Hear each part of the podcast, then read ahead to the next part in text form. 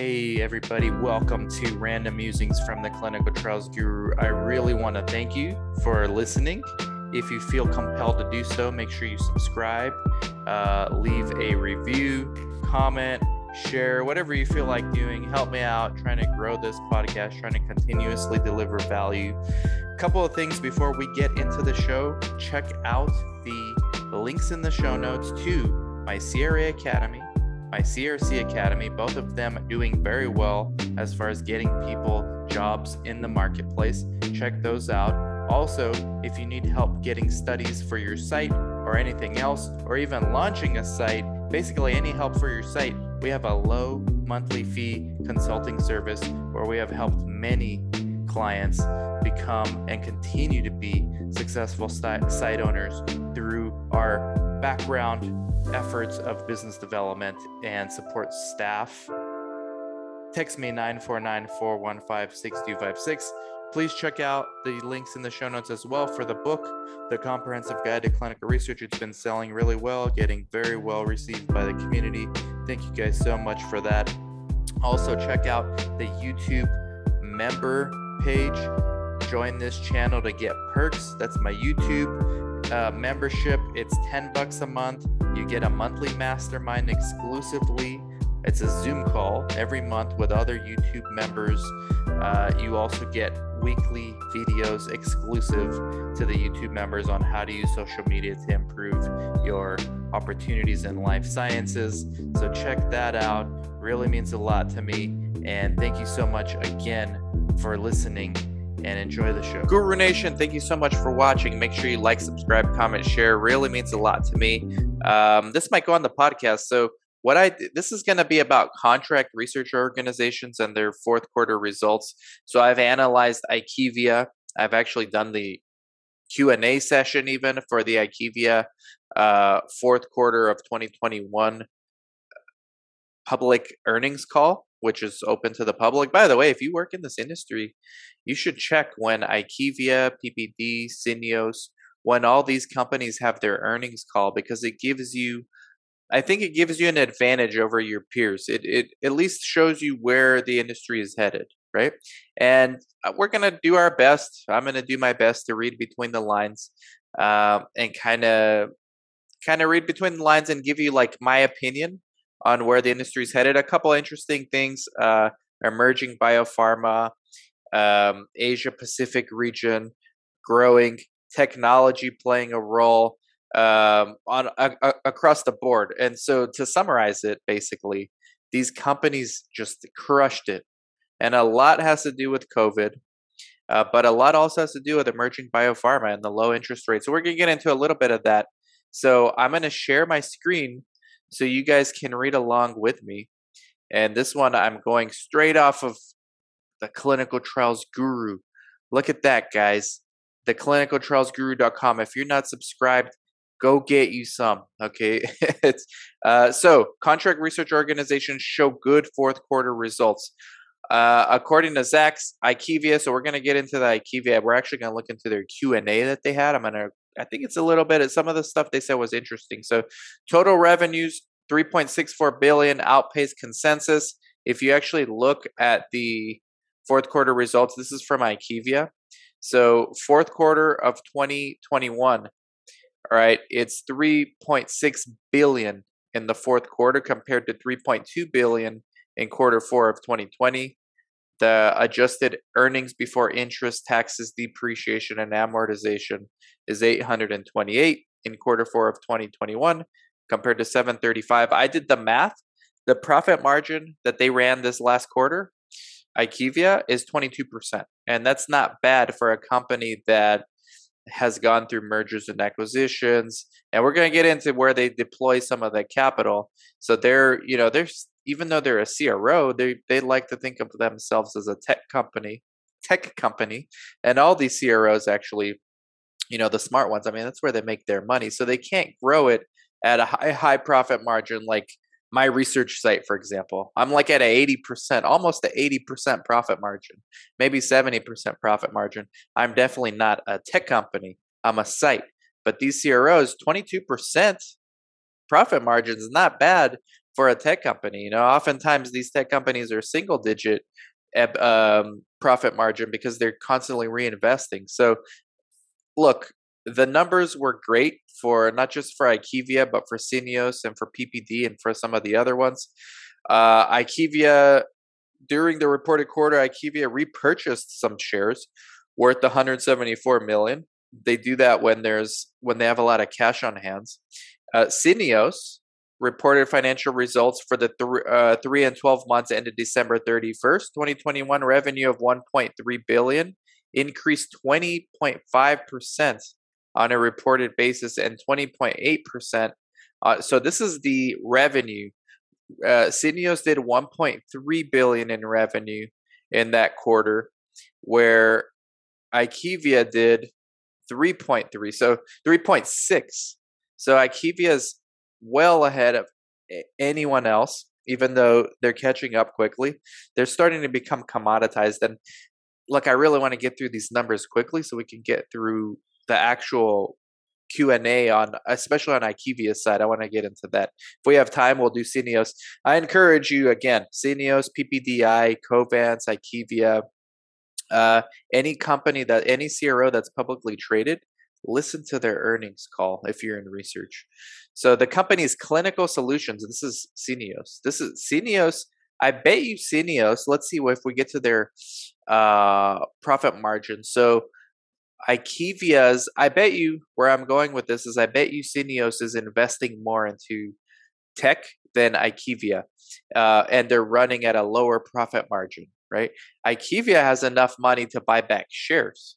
So let's see, with uh, the company's clinical solutions revenue increased 20.7% on a reported basis and 21%. Acquisitions contributed approximately 1,000 basis points to clinical solutions reported revenue growth. Commercial solutions revenue increased 19.8% on a reported basis. Uh, this gets into some good accounting practices. Net income, let's see here. Adjusted net income for the three months ended December 31st increased 33.4%, resulting in an adjusted diluted earnings per share of 1.48. Uh, so 1.48 compared to IQVIA's earnings per share 2.55. So IQVIA is definitely earning more per share. But again, I think Syneos is investing heavily um, at a much faster rate. So IQVIA's got to watch out for Syneos, uh, even though they're like double, maybe triple the size, at least double the size right now based on market cap. The company's guidance takes into account a number of factors, including exi- existing backlog, current sales pipeline, trends and cancellations. Um, it includes expansion of the Syneos operations network, process op- optimization, automation initiatives, Within clinical solutions, the COVID pandemic has accelerated the adoption of virtual engagement with sites and patients, creating increased demand for decentralized solutions capabilities. As a result, Syneos has continued to experience reduced travel and other reimbursable out of pocket expenses related to lower physical monitoring visits for clinical solutions relative to pre pandemic levels. So this is their whole decentralized clinical trials push. It has also experienced a reduction of costs associated with investigational medical uh, medicinal products, which has also resulted in lower reimbursable out-of-pocket expenses. Now, it's interesting to note here. I want to say it's interesting to note both of these come IQVIA, PPD, and Syneos. They reported before the Ukraine crisis, the Russia-Ukraine crisis. So it'd be interesting to see the next earnings call what they project growth to be like because that's causing a lot of issues in supply chains. And then if China gets involved somehow, I mean, Chris and I kind of discussed this on the podcast earlier. You know, it could slow down a lot of things if there's a, a supply chain issues going on, especially for clinical development. So I just wanted to share that with you. Now, we'll move away from the boring stuff and get into what I think is interesting, right? These are the prepared remarks from IQVIA. So this is basically uh, what I just discussed. Basically, this is the numbers. This is the numbers IQVIA was sharing. Revenue growth crushed it. EBITDA crushed its 12% increase 10% increase in revenue from compared to the same quarter last year. Um, more profit, net income, net income at $318 a share compared to 119 a share. It almost doubled. Is that double? That's more than double. More than doubled uh, from quarter four 2020 to quarter four 2021. That's not really surprising with COVID. Uh, 2020, there was still a lot of uncertainty around COVID. 2021, a lot of new studies, and they actually get into that in the Q and A. So here in their Q and A, uh, let's see here. They say, "Good morning. I want this is one of the analysts from Nephron Research. Analyst, thank you and good morning. I wanted to talk a little bit more about COVID, and I appreciate all the color you gave, Ron. Ron is the CFO. Everybody go connect with Ron man. I don't know him, but maybe I'll go connect with him too. And also Jack and Meehan while you're at it, and tell him you heard about them on Dan Sfera, random musings from the clinical Trials guru. So I appreciate all the color you gave, Ron. So at the analyst day, you talked about $1 billion of COVID tapering this year. There was 1.8 billion in 2021. Can you talk about the balance of COVID work and just how you feel about the duration of COVID over the next few years? Do you think there's some aspect that might prove stickier or some ongoing work in research and development? Any color would be great. What does the CFO say? Look, we do have a balance of COVID work that's going to continue to burn off over the next two years. I think it will be a gradual decline during the course of 2022, but it's going to continue into 2023. So, COVID work, that was $1.8 billion of revenue in 2021. It's going to gradually decline into 20 by 2023. It's hard to foresee how much additional COVID work there might be. We've all been surprised by the ups and downs of the pandemic and so forth.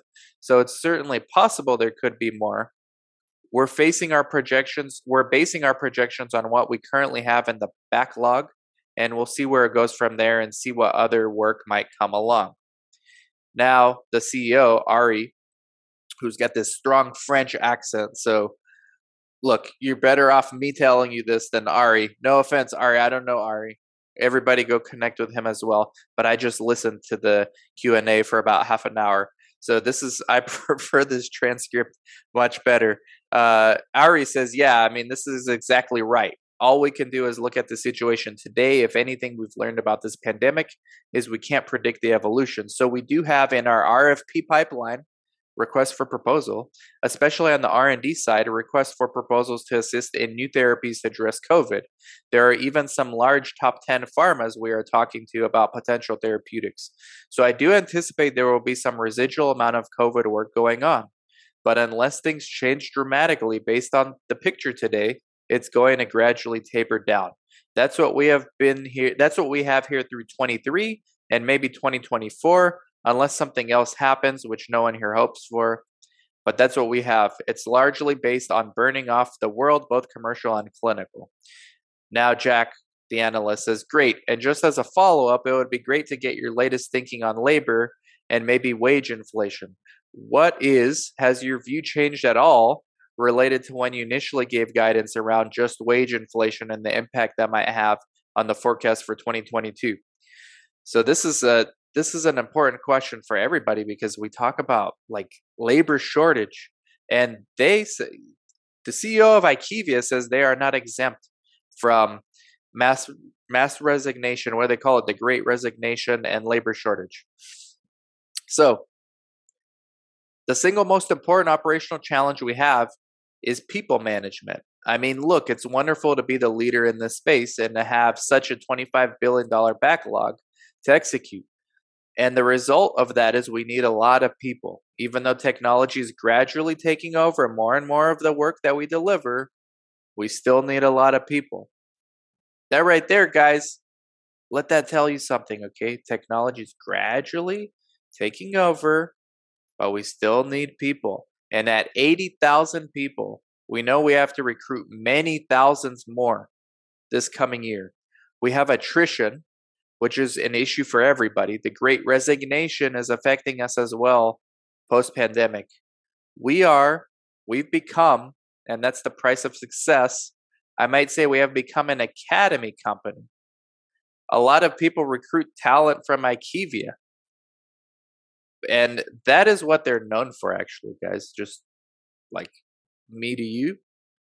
IQVIA has always been known as a place, it's always had a reputation. You go there, if you're a brand new CRA, maybe you've been a CRC, IQVIA will take you and train you to be a CRA. And yeah, they're going to lose you to competitor, but that's their business model. But look, we're adjusting to this. We're creating all kinds of flexible work arrangements, compensation arrangements, loyalty building programs, training programs, back to work, the future of work, which is an initiative that we have to redefine roles and what's expected from our employees. So we've been very innovative in terms of our workspace, really working on a lot of multiple fronts with respect to the numbers and how it affects our numbers. Obviously, it's challenging when you have to raise compensation costs and generally people management costs. However, I would point to you that our margins are adjusted EBITDA, which is earnings before interest, taxes, depreciation, and appreciation market margins, had continued to grow. I mean, in fact, they've been growing more than they are expected to grow more than ever before. And the reason for that is we're finally getting the leverage on the massive restructuring and cost improvement that we launched immediately post merger. So this is when they merged with Quest, Quest Labs. And now we're getting the benefit of that leverage, and that's offsetting more than offsetting the wage inflation headwinds. Again, I'd point to the growth of our profit numbers relative to the growth of our revenue numbers, and you see that we have significantly materially raised grow our profit higher than our revenue growth, which implied significant margin growth. And yeah, I did the math; it's 22% uh, in the fourth quarter profit margins. So the CFO says, "Yeah, we have ability in a lot of instances to raise prices, to adjust prices. We have some provisions for improvement in our master service agreements. We also have some short cycle business, so we never have the ability to adjust prices. We're doing so wherever we have the ability to adjust prices. We're doing so. So the next good question that came here's a here's a really good one from Eric Coldwell. Everybody go connect with Eric. Let him know, hey, I heard about you from Dan Sfera on Guru Nation. Matter of fact, you should get on his podcast, Eric. So Eric says, Thank you. Good morning. So, probably the number one topic here recently has been the biotech funding environment and any potential knock on impacts to the group. Your competitor, I think they're talking about Syneos, uh, who also reported at the same time this morning, is very exposed to pre commercial biotech. Said their RFP volume, request for proposal volumes, were down 10% in the fourth quarter, down 25% in January but that they haven't seen any cancellations or delays so far, no business impact. So I'm curious if you could help us by one talking about your mix of pre-commercial biotech as a percent of R&D backlog or bookings, and two, talk about what you're seeing in real time in terms of business demand bookings, other related activity in that pre-commercial biotech space. So this pre-commercial biotech space, this look, I'm telling you guys, small is the new big as long as rates are interest rates are low money gets funneled into these biotechs because investors are hungry for some kind of return on their growth. They're willing to take more of a risk for a higher reward. And these early stage biotechs are easy money for a lot of these companies. But look, here's what the CEO says We track these numbers pretty tightly. We are not seeing in the actual RFP pipeline any changes versus what has been. As you know, a very strong demand environment for early biotech. Uh, EBP is early biopharma segments. That's what EBP means early stage biopharma. In terms of, so the small is the new big, like I always say, in terms of percent of our bookings, what do uh, we don't have the backlog, but we have the bookings. I have a few numbers for here. I think in terms of actual bookings, large pharma still represents the majority, a little bit over half, and then the another guy from the uh, some VP from IQVIA says that's correct. And then maybe midsize is about somewhere around 10% of our bookings. Yes. And so the rest, I'd say 35% is early phase, early stage biopharma. So it's about 50% large pharma. This is this is IQVIA's core client. 50% large pharma, uh, 10% mid stage, and 35% of the early early stage biopharma. So it's really high, more than double digits. I don't know if we give you the numbers, but the pipeline is very, very strong. I mean, our pipeline is very core to our backlog as we speak. And as I said before, COVID is basically gone. It's a very, very tiny percentage of the total pipeline. A lot of it is oncology, which is more than 20%. Uh, the CSMS, I don't know what that is. Across therapy categories, we're seeing very good uh, earnings before interest taxes growth in the pipeline. I'm talking now, okay, not the book, I'm talking about the pipeline. So this is business, business development. To answer your question, what do we see going forward? Which would be normally a line of indicator of the funding. We see that early stage biopharma in the pipeline represents a majority of our pipeline right now. So we don't see any significant changes. For example, January was lower. January was lower than uh, early stage biopharma funding, but I wouldn't extrapolate from one month or from one quarter. As you know, generally the levels of early stage biopharma funding are very, very high. We are we must be in the top three years ever in terms of funding. I definitely think so too, as somebody who follows biotech sector closely. So maybe this year will be a little lower than last year. Again, these were record years. We're talking about orders of magnitude greater in terms of multiples of funding. If you just go back three, four, five, six years. So yes, I mean, a step down in funding doesn't concern us as we continue to see very, very good both bookings and even higher number in the pipeline. So they say there might be a slowdown in the early stage biopharma, but they have so many in their pipeline, doesn't even matter really. Uh, so that's something to pay attention to, guys. If interest rates go up, early stage biopharma funding drops, and that might be that might be the beginning of a of a slowdown. So pay attention to these earnings call. We got another, uh, the same analyst. Uh, can you remind everyone what your definition of early stage biopharma is? Emerging biopharma, what's your technical definition? We look at how much spend in terms of clinical development. So below a certain number, he says, yeah, that's correct. Uh, that encompasses what you might call small pharma as well as commercialized products. He actually gives a number here. But broadly speaking, a company that spends less than $100 million in a given year in its R&D budget for us is an early stage biopharma. That's just one definition. Less than $100 million a year spending in R&D is considered a small company, guys. Let me say that again. A company that spends less than $100 million a year in R&D, IQVIA considers a small company. I'm going to pause for effect. This industry is huge. Um, if the analyst says last question, if you had to guess just off the cuff, would 10% of your backlog be pre-commercial biotech or 20? The CEO says, you know, I don't know if I give you these numbers, but you know, why don't we do this? Why don't we give us follow-up questions? We'll try to give a little more clarity or range on what's in the backlog. I'll ask the finance team here. And then the CFO says, it's helpful to give you a partial answer and say the last two years, large pharma orders had been slightly over 50% of our bookings. So that gives you at least a place to start what you're looking at. Uh, and then he says, Well, you had a great quarter. Keep it up. Good look. And let's see, there was a few more. Uh, let me see if there are any more good questions. Uh, RFPs and wage inflations. Somebody wanted to go back to wage inflation and discuss EBITDA margins. Uh, you talked about digitization and maybe some price increases. Can you give more color on how you're planning to drive margin expansion? As I said before, this is the CEO, just to make myself clear, the main driver of our margin expansion is simply leveraging the benefit of all the cost actions that we took post merger. We'll go back and look at the number. We've had significant restructuring. So remember, they're in IT, they're in the consolidation of infrastructures, merging of invest, uh, IT systems. Now, in addition to this, there's margin expansion. They also, IQVIA helps companies with sales too. So there's a lot of benefits, and merging a CRO with a lab allows price control for IQVIA. I mean, consolidating all these offerings, tech, lab.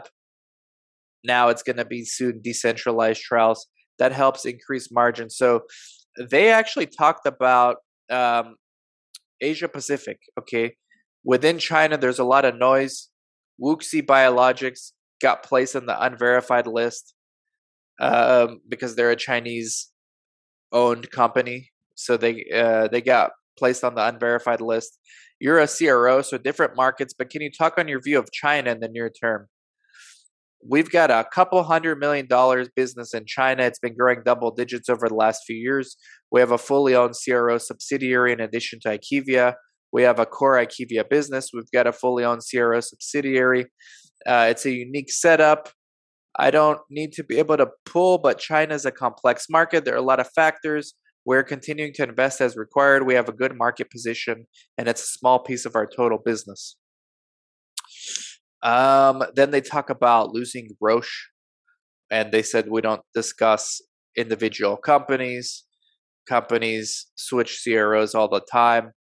Double digit growth was a marker that they tried to achieve as far as earnings. Uh, they expect their R&D revenue growth this year in the upper teens. If you ignore COVID, which is still a very impressive number, what do you think that business can do long term? Double digit growth, something they're going to strive to achieve. If you remember at the beginning of the merger, the growth was low in the single digits. So they said because of the merger, they're able to grow their earnings, um, but they're actually growing their top lines too. Uh, so that's going to be interesting to follow. You, uh, let's see, anything else? Anything else? They had something about tech here. It's going to be interesting to follow these companies to see with decentralized trials like um, if when you exclude COVID, what's the growth? One other question came from Patrick Donnelly from Citigroup. Everybody go connect with him as well. Um, they want to talk more about mergers and acquisitions. Are you seeing more activity in the pipeline given the volatility of the public markets? Well, back in February, they ain't seen nothing yet. That's a good question. We're always looking. Um, this was an interesting this was an interesting answer here. As you know, the multiple valuations in the space where we operate in healthcare technology information, the multiples are very high.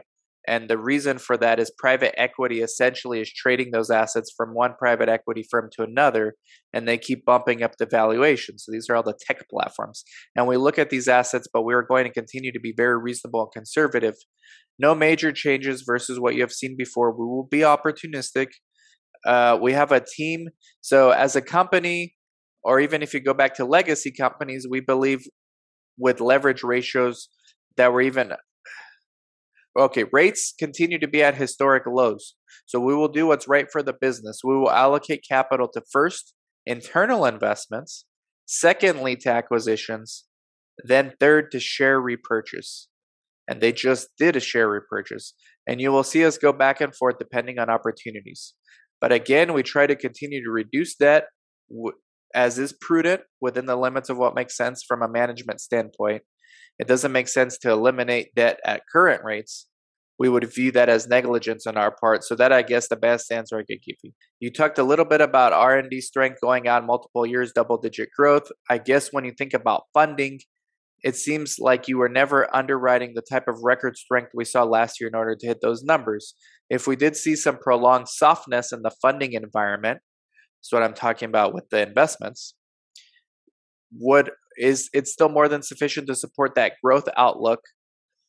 So CEO says I cannot over I cannot overemphasize that we are not seeing that translate into our sales pipeline. I mean again, I gave you numbers earlier in biotech. I'm not giving you numbers here because I don't know if I should give them to you or not, but the vast majority, a big majority of the RFP dollar pipeline and numbers volume is actually early stage biopharma. So we are not seeing any impact from potential slowdowns of the funding in our pipeline. And the pipeline is at record high levels. So again, it won't affect us one bit. And by the way, I'm not seeing that happening. We talk to early stage biopharma all the time. And I can vouch for that because I've been talking to early stage biopharma and I'm I have a small CRO. We do mainly investigator initiated trials, but they're even coming to us. So we're not seeing a slowdown yet in biopharma in early stage biopharma. So he's basically predicting another record year even without COVID because of the early stage biopharma. And it's it'll be interesting to see how that continues. Um, it'll be interesting to see how decentralized trials plays a role in increasing margins, profit margins, but also, as you heard him say, tech is replacing some of the positions, but they're basically just being added to other places like human labor. So they're still they're still short. They said they have 80,000 people and they need to hire a couple thousands more this year. So to keep up with the growth. And um, it'll be interesting to follow. But like I said, guys, go connect with all those people. Thank you so much for watching. Make sure you listen to some of these earnings calls from the big CROs. They all do it every quarter. Just get educated a little bit, see where the industry's headed, give yourself an advantage, and then take it one step further. Go network with these people. Matter of fact, I'm about to go connect with these guys on LinkedIn too. Like, subscribe, comment, share. Thank you so much for watching and listening.